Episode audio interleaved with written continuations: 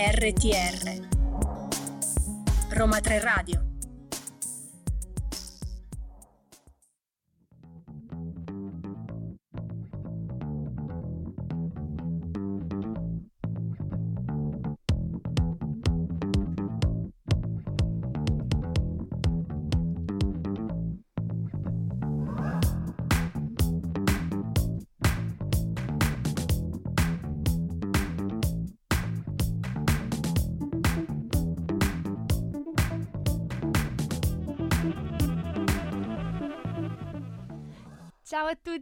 siamo su Roma 3 Radio e state ascoltando Break a Leg. Ciao Paola. Ciao Chiara. Ecco qua siamo Paola e Chiara, incredibile, questa cosa mi fa volare. Siamo proprio Paola e Chiara e siamo arrivati alla terza puntata del nostro programma sul teatro e oggi vogliamo farci quella fatidica domanda, cioè porci quella questione che è così discussa nel mondo del teatro che, eh, così tanto che è stata posta a tutti gli attori esistenti, penso, e parliamo proprio del paradosso sull'attore di Diderot. Eh, la mente, il cuore, il corpo, che cos'è che comanda nell'arte dell'attore? Eh, non è una domanda facile, non so se riusciremo a trovare la risposta né cosa pensavano i più grandi maestri del teatro, ma lo scopriremo, giusto? Sì, chi lo sa, in ogni caso poi ci soffermeremo proprio su come un attore può utilizzare efficacemente questi tre elementi, soprattutto il corpo e come la danza può proprio aiutarlo in questo. Esattamente, comunque prima di cominciare vi ricordiamo che Break a Leg va in onda ogni martedì dalle 15 alle 16 e che potrete ascoltarci sul sito radio.uniroma3.it, ma poi anche in podcast sui nostri canali Spotify e SoundCloud. Paola, eh, ricordaci per favore i nostri contatti. Certamente. Allora, seguiteci sui social per restare sempre aggiornati. Siamo su Instagram e TikTok Roma 3 Radio con 3 scritto a numero e su Facebook Roma 3 Radio con 3 scritto a lettera. Ottimo, sembra essere tutto pronto, ma prima andiamo un attimo in musica. Ci ascoltiamo How Do I Say Goodbye. Early morning. E dopo aver ascoltato Dean Lewis, eccoci in un piccolo momento di storia.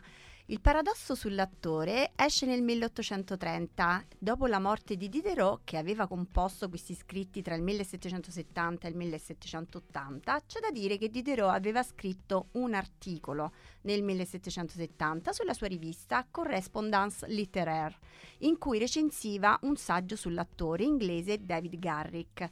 Proprio con questo articolo inizia a mettere il naso tra le teorie dell'arte drammatica e siccome Diderot non voleva restare indietro, definisce una sua teoria e per per di più ben in contrasto con le idee correnti. Eh, infatti Diderot sostiene che un attore è verosimile ed efficace quando resta distaccato dai suoi sentimenti e non si fa trascinare da essi per diventare il personaggio. Mm, ovviamente Diderot scrive questo in un contesto in cui non la pensavano assolutamente così e questi effettivamente dicevano com'è possibile che l'attore, proprio colui che per eccellenza deve trascendere se stesso nel personaggio, deve soffrire con lui, deve gioire con lui, adesso debba invece guardare con distacco e razionalità i sentimenti del personaggio. Sembrava una roba da matti e effettivamente il paradosso è nell'arte dell'attore mh, mm, proprio a priori. L'attore va in scena, ma è qualcun altro, il suo personaggio.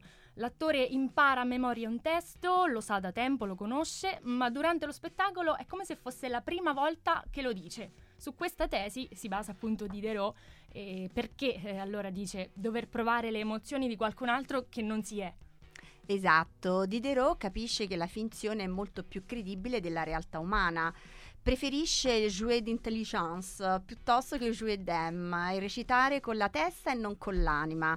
Eh, non sono più i suoi vestiti né il suo trucco, né, non è a casa sua. Allora perché l'attore, ci domandiamo, dovrebbe immedesimarsi in un altro, lasciandosi trasportare emotivamente? Ecco, bella domanda, mm-hmm. bella domanda. Comunque Diderot era abbastanza convinto e all'epoca diciamo che aveva anche un certo seguito, però eh, non tutti, come abbiamo abbiamo già ripetuto, mh, mm, lo comprendevano. Mm, mm. Quindi la storia non finisce qua e nel frattempo ci ascoltiamo Clint Eastwood.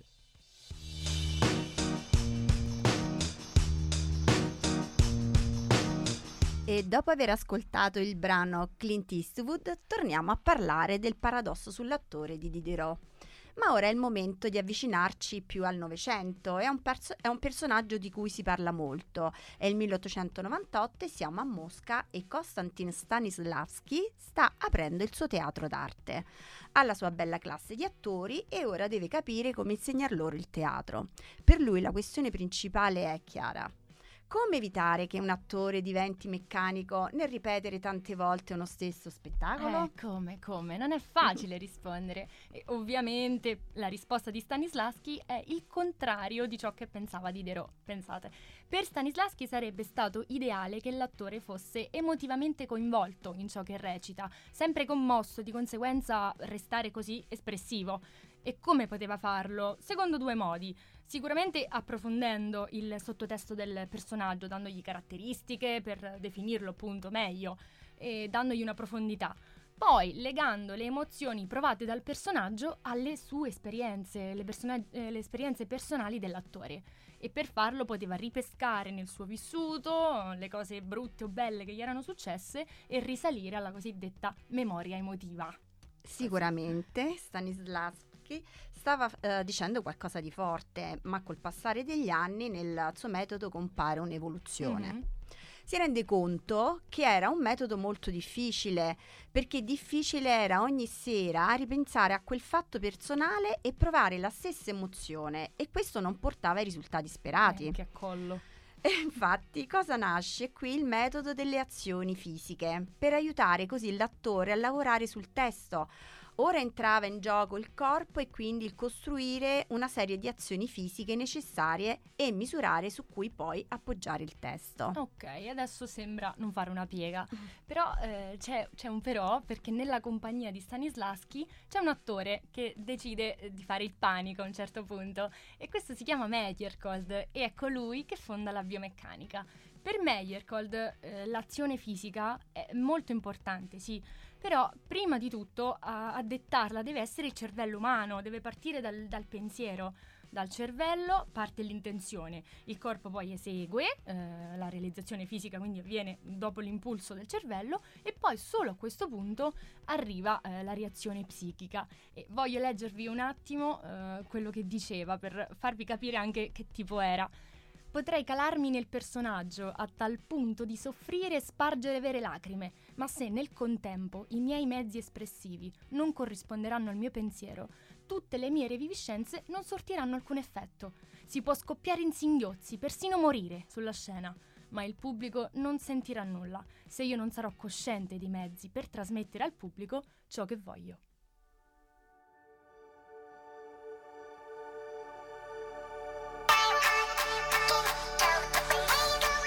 E dopo aver ascoltato Tommaso Paradiso, rientriamo Eccoci a parlare appunto del nostro importante argomento. Eh, in questo pantheon di grandi uomini eh, di teatro che si sono imposti grazie ai loro metodi innovativi, non possiamo evitare di, città, di citare Lee Strasberg, qua, sì. che nasce nel 1901 in Polonia è particolare la storia di come si avvicinò al teatro. Aveva un cognato commerciante che faceva pure il truccatore per un Penso. circolo culturale, che si impegnava nell'allestimento di opere teatrali. Proprio grazie a lui accettò di collaborare per la rappresentazione di un'opera di Arthur Schnitzler. È un, è un cognome difficilissimo. un in lingua yiddish. Esatto, perché era ebreo, ricordiamo, la famiglia di Strasberg era ebrea. E poi però ebbe la, la, possibilità di assistere ad alcuni spettacoli che cambiarono un po' la, appunto la sua vita artistica. Era al Broadway Theatre e venne colpito dalla capacità di alcuni grandi attori come la Duse, come Giovanni Grasso, di dare vita reale a questo personaggio che interpretavano. Si accorge infatti che la loro interpretazione non si basava su, sull'idea che fino allora era stata predominante, eh, di raggiungere quei picchi di emozione, eh, di mostrare le capacità innate di questi grandi attori. Invece quelli eh, mostravano che il lavoro della recitazione è fatto di duri allenamenti e, e mh, mm, sul, sul, mostrare le precise regole a cui sottostare per evitare eh, insomma una recitazione artificiosa, falsata, che è lontana dalla naturalezza del, appunto del reale ed ecco nel 1923 però venne colpito da un evento che gli cambiò la vita. la tournée degli attori del teatro d'arte di Mosca di Stanislavski a New York. Eccolo che torna. Mm. Non era contento degli insegnamenti che riceveva nella scuola che frequentava, erano troppo incentrati sulla poetica del gesto enfatico e della dizione naturale. Era teatro di vecchio stampo e a lui non piaceva. Eh, eh, Quindi eh, fu così che sempre nello stesso anno cambiò scuola per, per iscriversi al Laboratory Theatre fondato da Richard Boleslavski e Maria Upeskaya. Questi due ex allievi di Stanislavski ed attori del Teatro d'Arte di Mosca aprirono la scuola proprio per tramandare il metodo del loro maestro. Esattamente, così Strasberg inizia a studiare i trattati sull'arte da- drammatica e, e, tra tutti i trattati dell'arte drammatica anche il paradosso sull'attore di Diderot che abbiamo già citato. E la questione che si pone, infatti, come poi tanti altri, è come è possibile vivere realmente sulla scena eh, delle emozioni e avere la capacità poi di riprodurle sera per sera ad ogni replica, senza però sottostare ai, chiam- ai cambiamenti dell'umore, de- dell'umore dell'attore che possono poi rovinare il risultato della performance. È sempre la solita domanda che ci martella la testa. È affascinante, infatti, pensare come Strasberg riesca a riprendere eh, su piani diversi, ovviamente, Diderot e Stanislaschi, creando poi una sua tecnica, un suo metodo che poi ha rivoluzionato la recitazione di tutto il mondo. Bene, perfetto. Tu che ne pensi Paola? Ti sta simpatico questo Strasberg? Sì, abbastanza. Eh, pure a me. Va bene, dai, nel frattempo ci ascoltiamo Never Never Gonna Give Up You.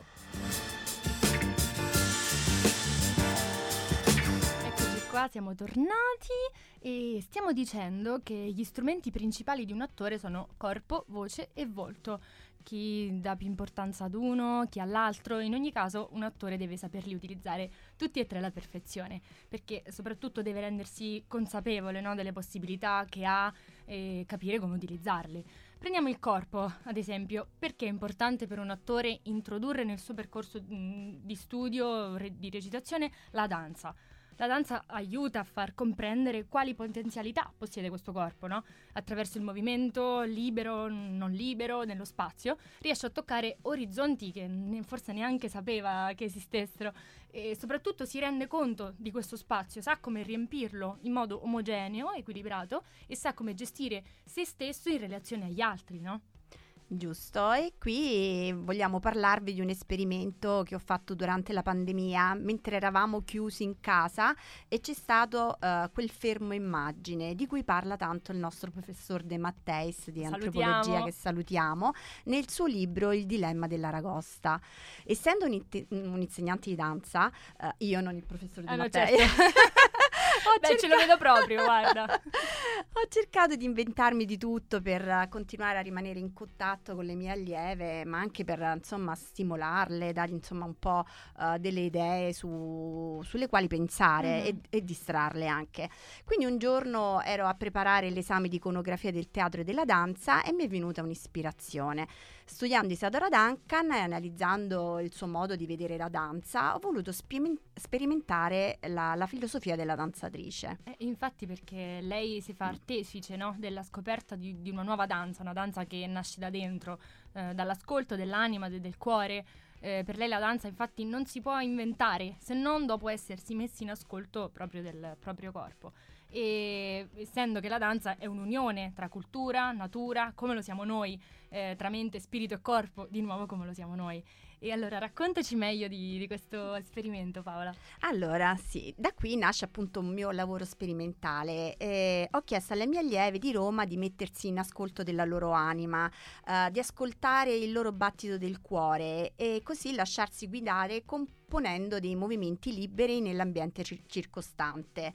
Eh, nei primi anni del Novecento la danza subisce un forte cambiamento e scultori, pittori e anche fotografi vengono attratti dai corpi dei danzatori. Quindi, insomma, sogge- uno dei soggetti principali era proprio la, il danzatore, il corpo, il corpo del danzatore. Mm-hmm. E ho inviato loro alcune di quelle foto chiedendo di ispirarsi a delle pose e, e fermarsi ad osservare. Eh, dopo aver eh, danzato con movimenti liberi nell'aria, così le ho fotografate, cioè una volta che loro si sono immobilizzate, hanno scelto loro appunto quella determinata posa, eh, a secondo appunto della sensazione che stavano provando in quel momento, le ho fotografate e quindi ho immortalato il loro momento. E ehm, lì poi ho eh, appunto sempre continuando a danzare con movimenti liberi nell'aria. Queste fotografie sono state incollate in un pannello che fa parte sempre appunto di, un, di uno dei progetti della professoressa Marenzi, sì, eccetera. Sì, eh, l'esperimento poi ha portato eh, nelle ragazze eh, una grande consapevolezza del proprio corpo e del proprio io, eh, avvicinandole poi ad un lavoro di introspezione e di conoscenza di sé.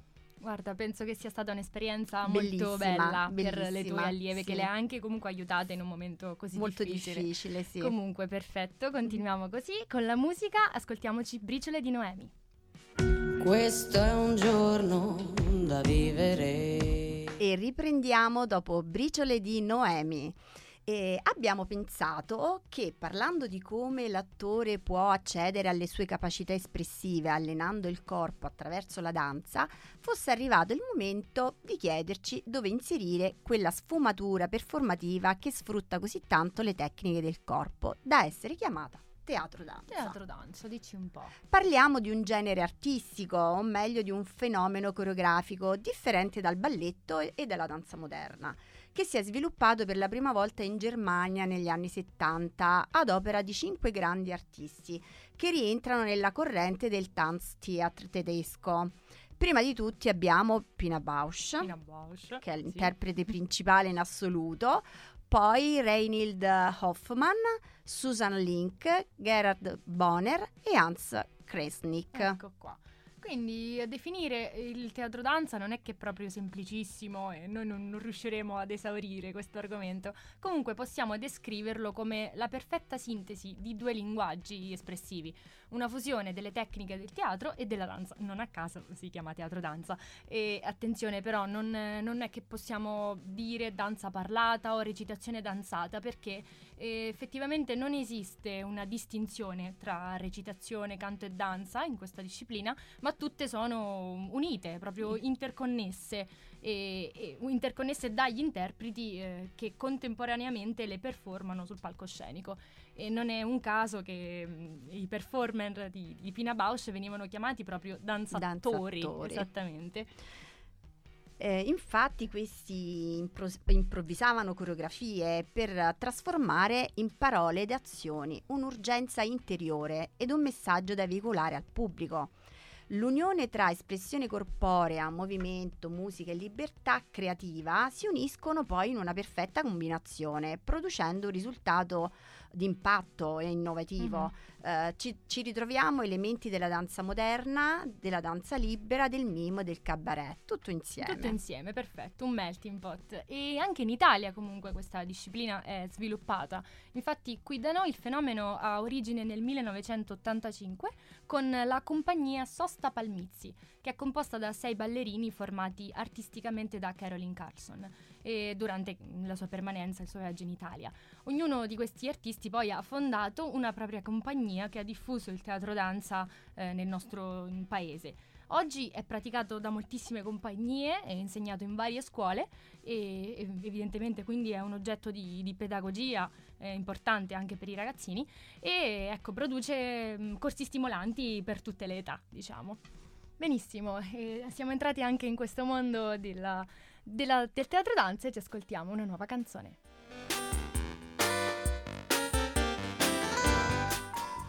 Abbiamo ascoltato It Keeps You Running e dopo esserci soffermate su un'esperienza artistica che unisce le tecniche attoriali a quelle dei danzatori, vogliamo capire ora mh, di tutto ciò cosa resta, no? eh, delle idee di, di Stanislaschi, di Diderot, di Meyerhold che sono vissuti così tanti anni fa, eh, dove, dove sono andate a finire? In realtà sono le scuole, i centri di pedagogia teatrale che oggi tramandano queste tecniche agli studenti. E sono migliaia le scuole di teatro disseminate nel mondo, ognuna tende a, a utilizzare la propria tecnica, il proprio metodo, che ripesca più o meno dal passato. E allora adesso vogliamo parlarvi di quei luoghi in cui oggi si insegna attraverso i metodi che i maestri del Novecento ci hanno lasciato. Perfetto, siamo a Chieti in Abruzzo, dove nei primi anni 2000 viene aperto il Mikhail Chekhov Studio. Questa scuola è un centro di pedagogia e formazione attoriale fondato sulla tecnica di Chekhov e dedicato al maestro russo. Pensate, è una delle prime scuole italiane a promuoverne e diffonderne i principi. Esatto, e Chekhov uh, era allievo di Stanislaschi, vedi il cerchio qui si chiude, si chiude. tutto collegato.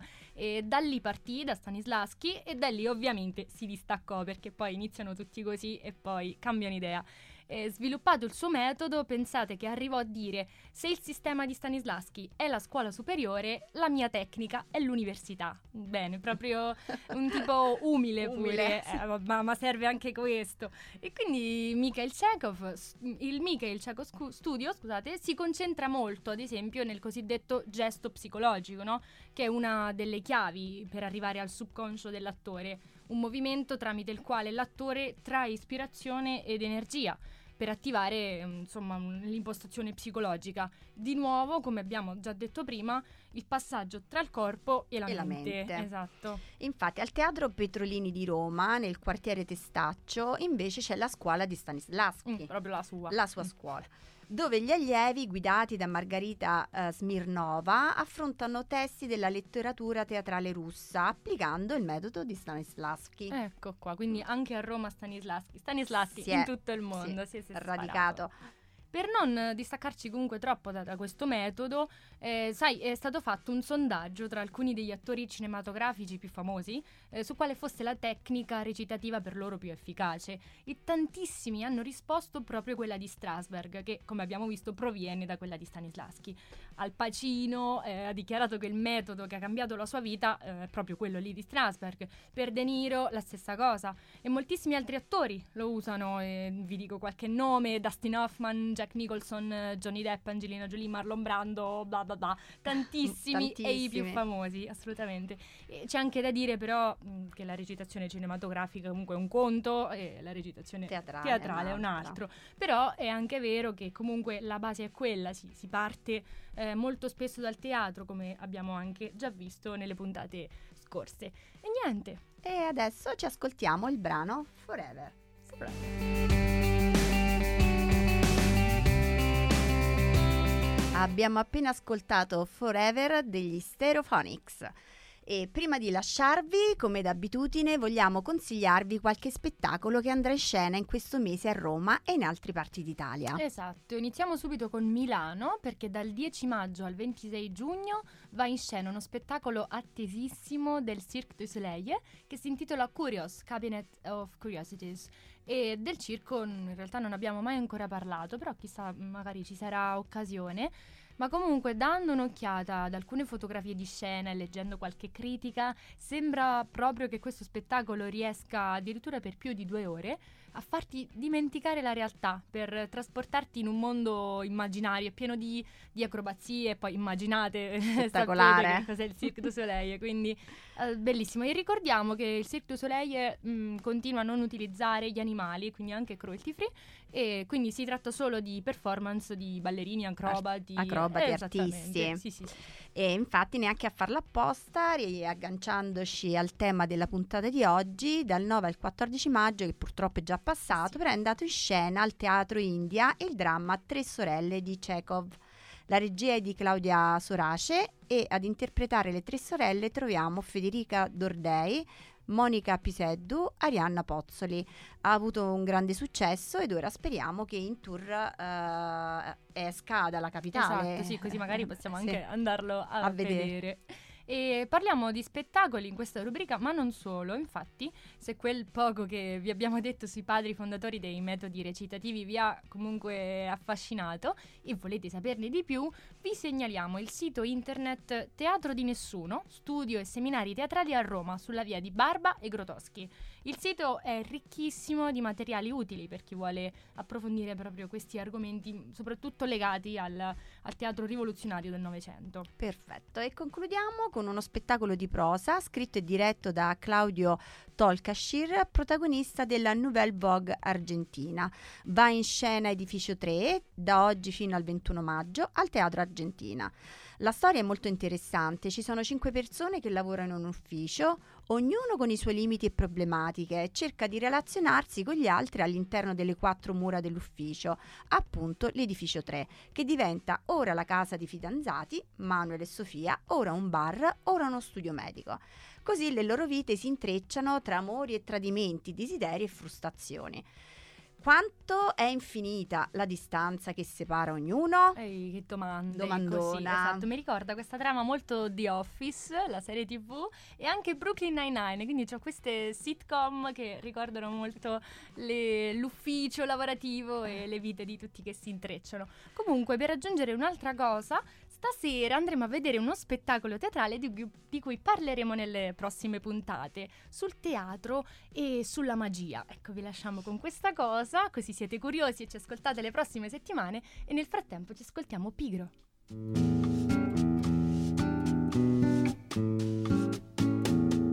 Resto siamo arrivati alla fine della nostra puntata, purtroppo Paola, ma eh, mm, vabbè. Ci dispiace su- molto. Sì, succede anche questo nella vita.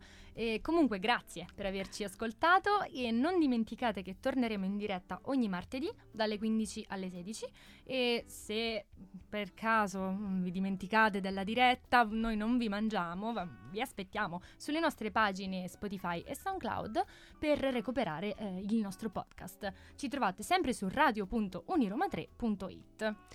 Perfetto, e approfittiamo per ricordarvi anche i nostri contatti. Ci trovate su Facebook Roma 3 Radio con 3 scritto a lettera e su Instagram e TikTok Roma 3 Radio con 3 scritto a numero. Avete sentito bene? Siamo tornati su Instagram dopo il grande hackeraggio e, mm, e, e Polater 9 vabbè, insomma, tu, mannaggia, eh, ci siamo sbarazzati di te perché abbiamo la nostra nuova pagina e quindi seguiteci tutti di nuovo.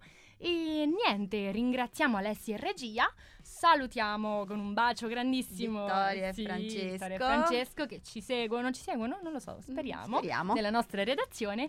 E niente, facciamo il nostro solito augurio finale, Paola, che dici? Sì. Break, Break a leg! Ciao, ciao a tutti! tutti. ciao! ciao. ciao.